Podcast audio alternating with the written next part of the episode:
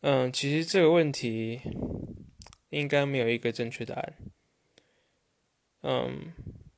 而且我觉得男生也不会想让男生知道自己有些什么秘密，也就是说，男生会把很多自己心里秘密都藏在自己的心里，那不会让任何人知道。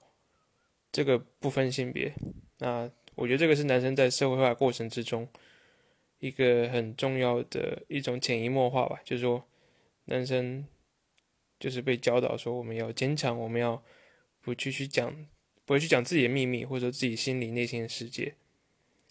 那这会让男生变得很辛苦，对啊。那我这边可能是讲的时候，秘密是比较私密的事情，比较可能情绪或者说比较嗯隐私的事情，而不是说一般这种